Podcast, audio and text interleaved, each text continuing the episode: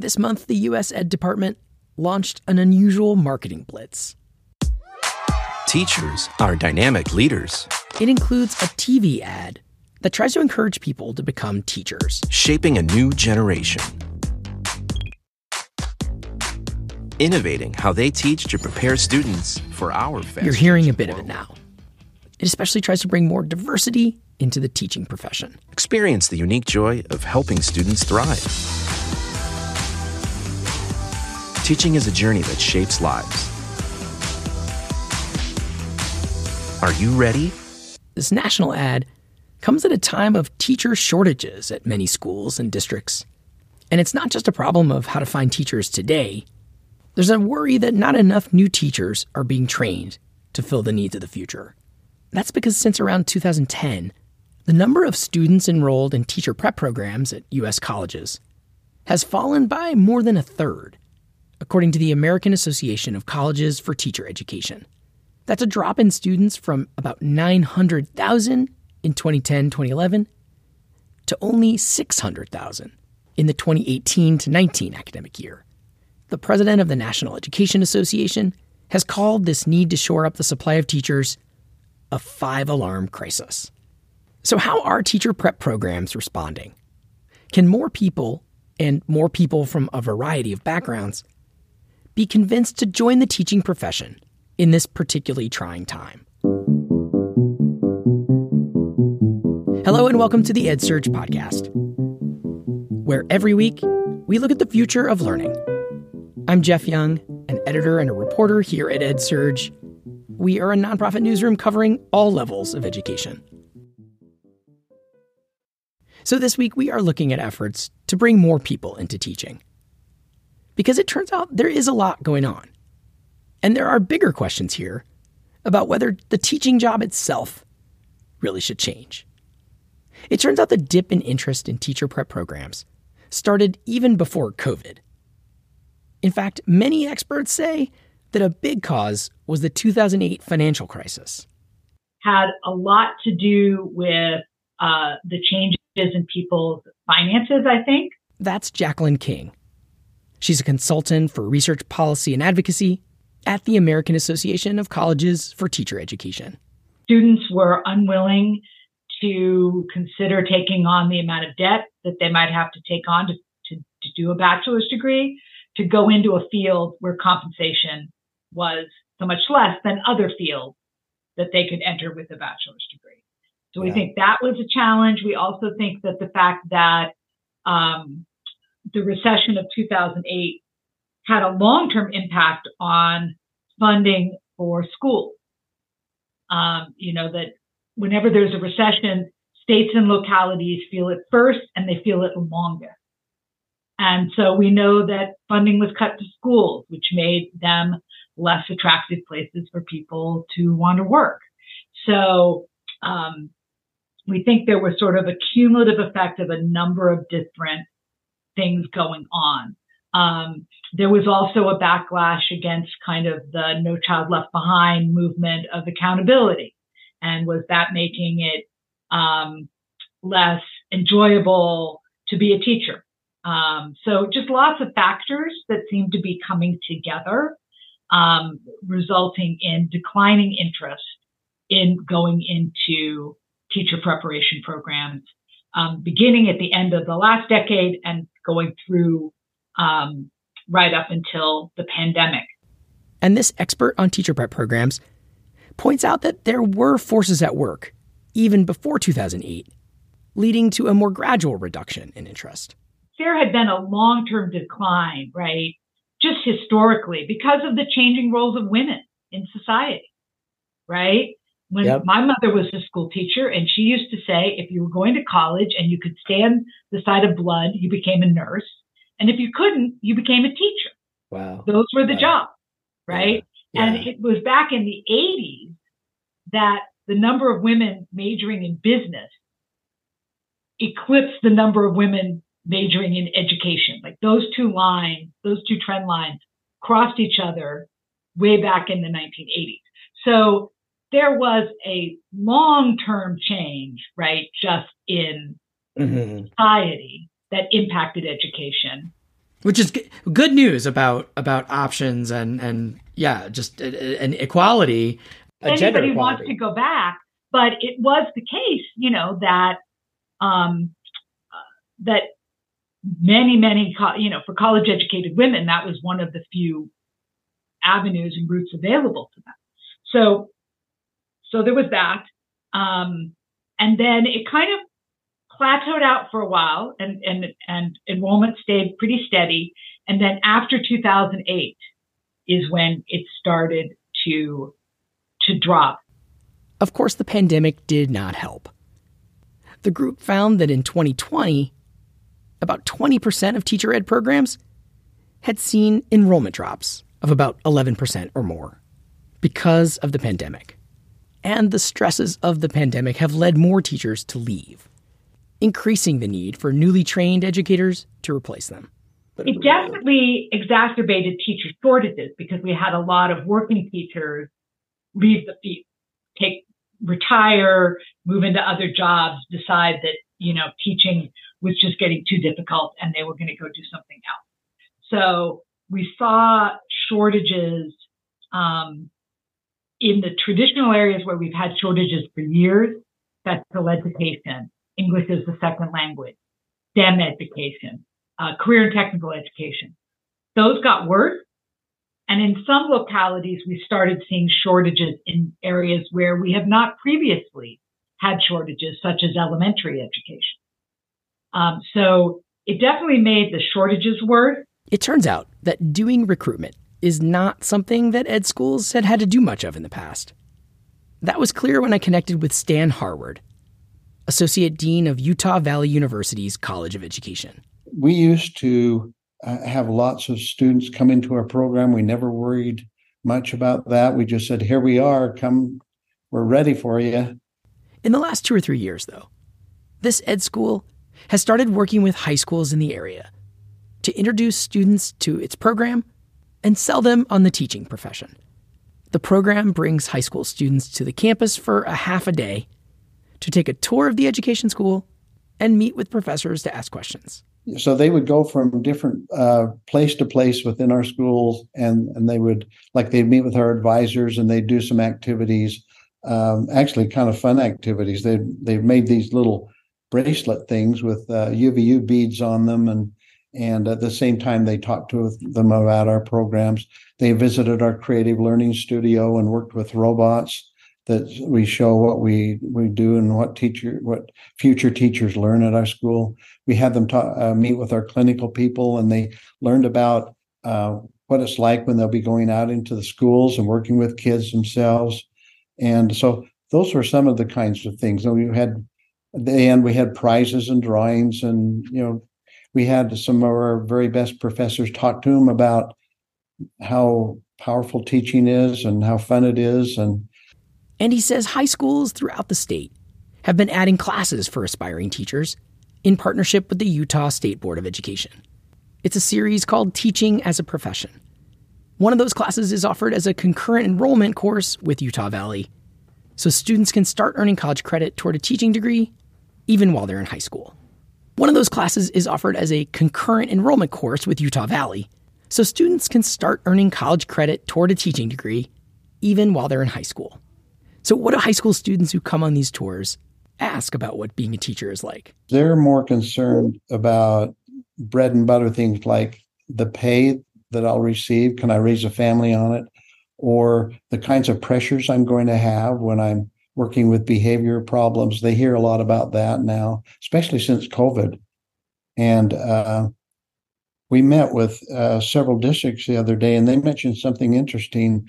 They said that since COVID, they're struggling a little bit more with younger students than they are with older students. They say they're the uh, they're as far as some of the behavior situations that they're working with, they're a little they're seeing more of it in younger grades than they are older grades. So I thought that was interesting. So there are some things we're going to be doing with our students to help prepare for those kinds of things. So I see. And so since COVID, you were talking about obviously we we know that um, the parents of these kids went through a lot, um, maybe financial hardships or obviously health issues. So potentially, um, So that that is kind of coming coming into schools and manifesting in, in behavior issues, maybe. Yeah, yeah, that, and then I think uh, just the the the you know students are a little behind. I think they're trying to do whatever they can to help them catch up, but but they're they have seen some of that. In fact, I've heard some professors say at our university that some of the student that I, I don't hear it as much right now, but right after that, the students were a little behind when they came into the university, so they're having to do some adapting to help mm. them succeed. But yeah. But if these high school students do end up coming to Utah Valley University, that doesn't mean they'll actually major in education.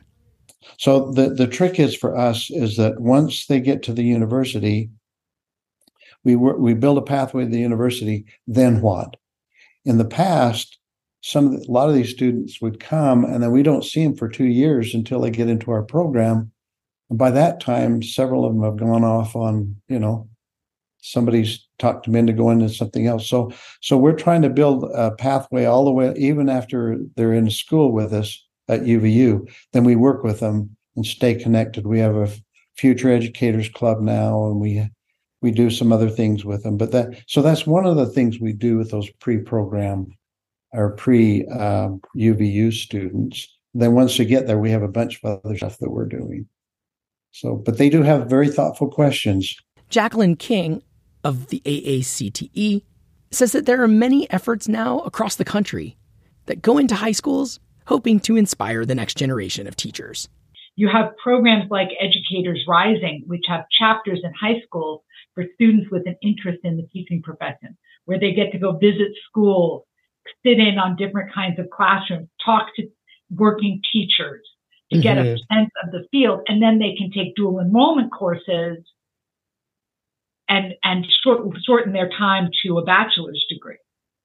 So you're seeing programs like that. You're also seeing a lot of programs, and I should stop and say that's really helpful as well for diversifying the profession and for responding to shortages that are can be particularly acute in rural communities hmm. where it's really hard to get people to move into a community they're, we call them grow your own, right? You, you need people from that community who are committed to that community, whether that's an inner city neighborhood or a small town in the, you know, to, to want to work in that community. She adds that a growing number of efforts focus not on high school students, but on adult students who might want to career switch into teaching. There are now a lot of programs around the country focused on creating a career path into full, fully licensed teaching for the people who already work in school, for teachers' aides or what we call paraeducators, um, for bus drivers and other school cafeteria workers and all these other people who already work in a school, already know they enjoy working in that environment and want to take their career to the next level.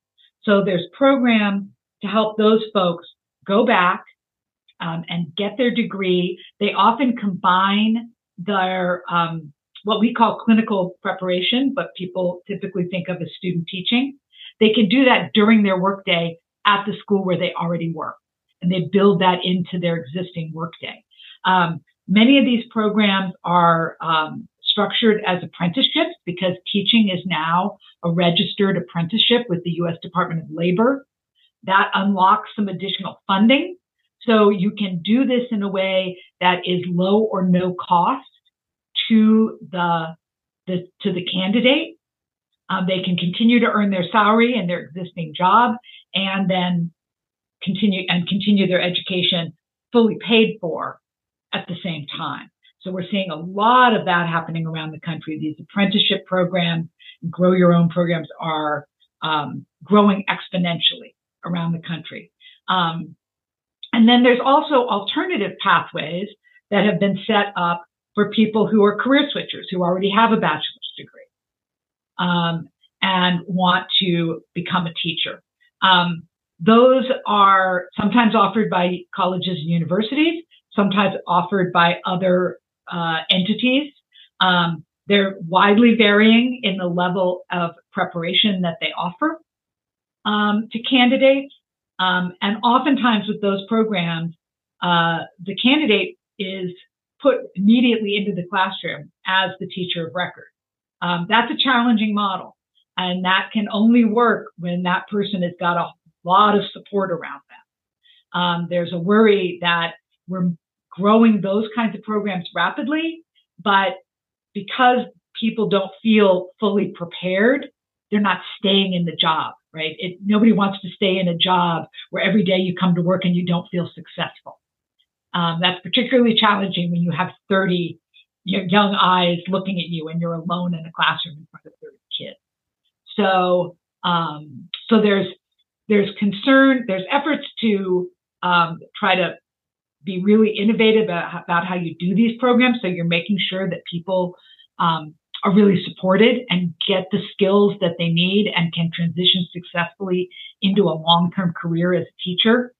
And simultaneously, there's worry about that sector growing too fast and folks um, choosing it because it's quick and you can get a job immediately, but it not really being a long term solution to the problem.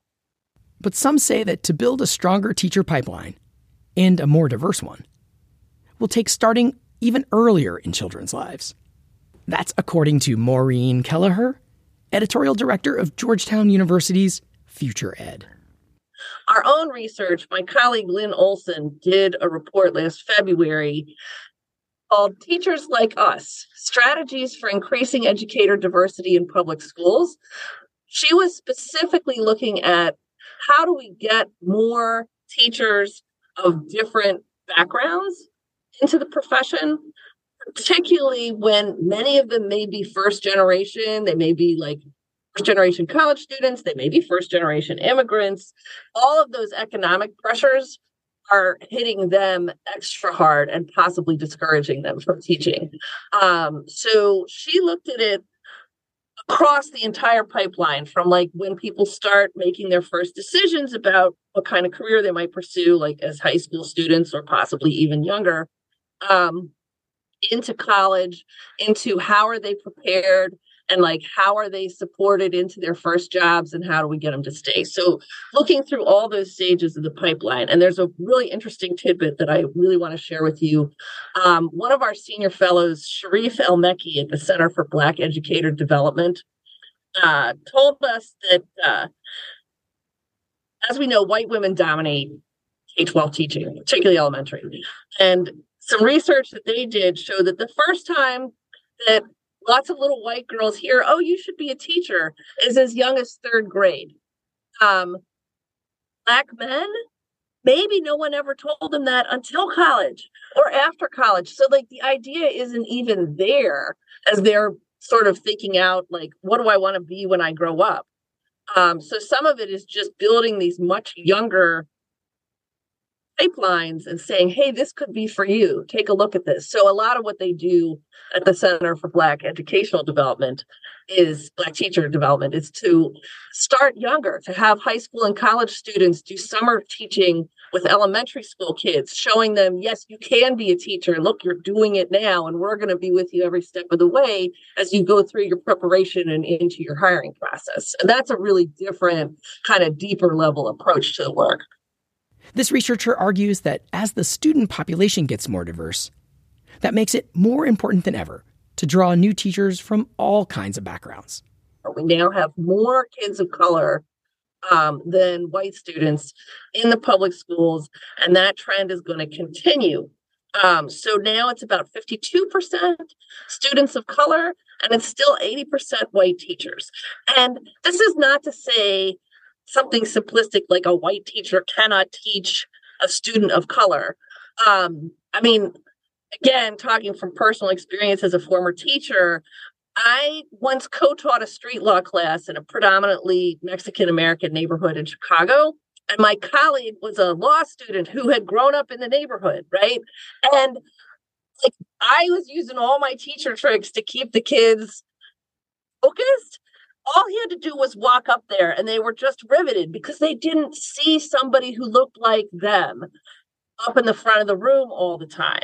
And they knew that he knew where they were coming from. There's there's there is something that is indelible about that that is relevant to building relationships with students and it matters. Um, and research shows that teaching is just more effective when schools have more diverse teachers Seth Gershenson is a researcher at American University, and he's done a lot of well known research on uh, the effects of race alike teachers in the classroom, looking at uh, students in North Carolina.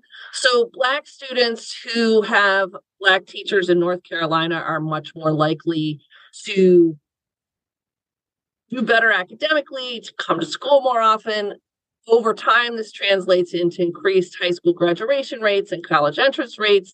And it's just even one in their elementary school sequence makes a tremendous difference in like how it in how attached they feel to school and how much it shows in their later trajectory. So it matters. I mean, it's not everything that matters. Actually, there was a study that I just read about this week this is newer research and probably not as gold standard vetted, but it does look, especially with math teaching, we all know your background as a math teacher matters.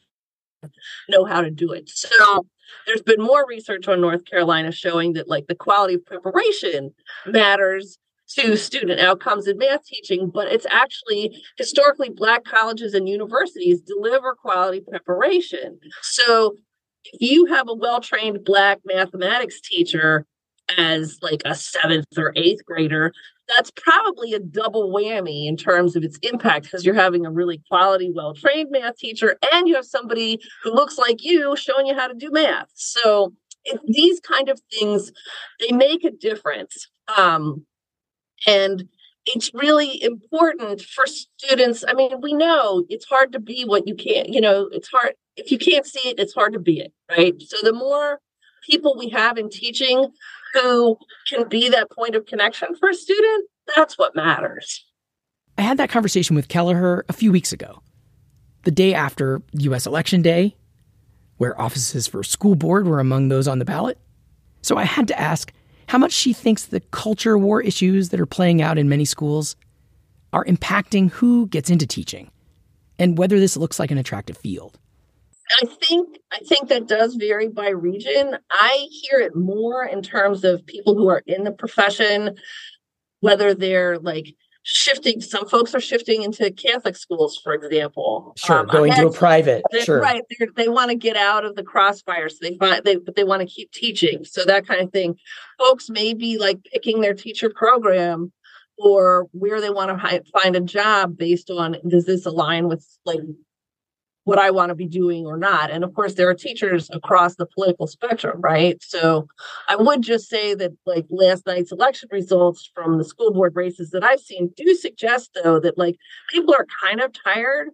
Uh, you know, voters broadly are tired of these fights and they want people to get back to like teaching and not necessarily arguing all the time over what are we teaching and how do we support the kids we're teaching, what get focused on like we have millions of kids who are still struggling academically from the pandemic. We have millions of kids who aren't even showing up to school. I do think there's some appetite for it. Let's let's get back to the real basics of the situation here and let's get people in the room who are committed to make a difference and like have been well trained and are ready to be there for kids. As i talked to these experts about how to attract new teachers it became clear that it was going to take more than some glitzy tv ad or some campus tours for high schoolers. Jacqueline King argues that the actual job of teacher will need to change to become more attractive. There are efforts underway now to really rethink the way that the educator workforce is structured, the way that schools are structured. You know, this notion that one individual is supposed to close that classroom door and meet the needs of 30 or so students alone and be all things to those 30 kids is a really um, that's a that's a hard model to make work. So, um, but that's what Hollywood tells us as a teacher. Yeah, you know, you watch the, the Stand and Deliver, you know, the Jaime Escalante story. You see these uh, you know, this this notion that teaching is this thing that you have to have a gift, right? You have to be this, you have to be this gifted, uniquely blessed individual who's got this capacity to connect with students. Um, with any not student. That it's a, a skill that can be learned and refined and honed over time, which is what it truly is, right? It's a, it's a knowledge base and a set of skills that you develop over a career.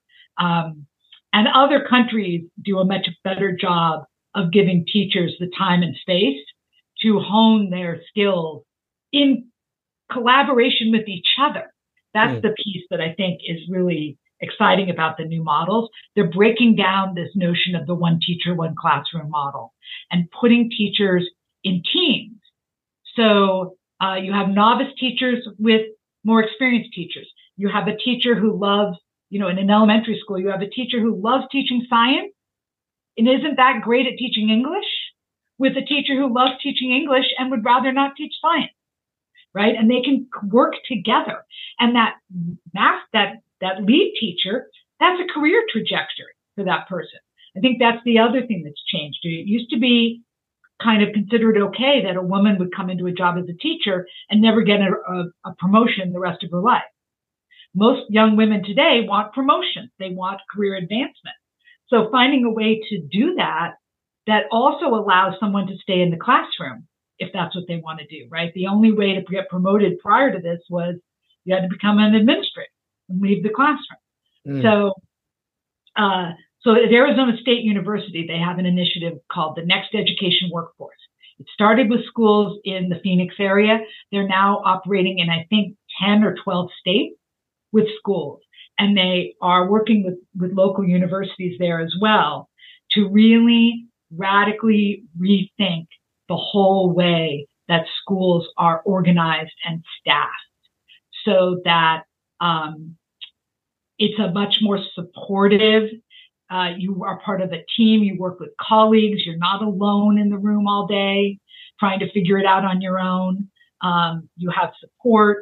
Uh, you can build your own individual expertise based on your interests, uh, and you can advance in the uh, as an educator throughout your career. And it and students get the benefit then of multiple different teachers, each with their own um, expertise, their own talents, their own interests, as well as others, because that team can include parent volunteers. It can include guidance counselors. It can include special educators for students who need that. You can really rethink the whole way schools are organized. You know, it's one of the few workplaces in America that hasn't changed since appreciably since the 19th century. And it's time for that to happen. Wow. So it's it's so interesting because you're painting a picture of, you know, obviously it's like there are these structural changes about pay um, that matter huge amount to anyone deciding what to do with their life. There's the kind of narrative and public perception of teaching, which there are new campaigns on, and there are these structural changes of the job itself it, that that are changing, and and so the recruiting piece is just one of many ways in which teaching as a field is is responding. Absolutely. It's everything from the recruitment to figuring out better ways to retain teachers. There have been, I will say, another bit of positive news um, because the pandemic brought the teacher shortage into such prominent prominence. I think more than 20 states have initiated have introduced legislation for teacher pay raises. It caused many states to realize, oh, wow, our, you know, we haven't given teachers a raise in X number of years, or our, you know, teacher, our teacher pay hasn't kept up with inflation. In fact, it's gotten lower over time. So right. there have been some positive responses that we've seen around the country. And she said there's more good news. The increased outreach efforts by ed schools may have started to pay off. Nationally, enrollment in many schools of education has stabilized since the pandemic. And in some cases, it's even grown a bit. And at Utah Valley University, Harwood says that his school has seen only a slight dip in enrollment, which he describes as probably a couple percent. But he says the school has not seen the kind of big drops that have hit some other ed schools. we've got a lot of students now taking intro to ed, which is interesting. So we're up in those classes. So we're kind of hoping to see a little bit of an upturn here. But he said they are still going to work at it. We're not taking anything for granted. This has been the EdSurge podcast. Every week we dig into how education is changing. You can follow us wherever you listen to podcasts. And please take a minute to give us a rating or a review. To keep up with what we're doing, you can also join the EdSurge podcast newsletter or sign up for any of our newsletters.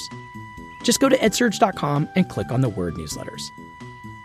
This episode was written and put together by me, Jeff Young. Editing help this week from Rebecca Koenig. And the music is by Komiku. We'll be back next week with more on the future of learning. Thank you for listening.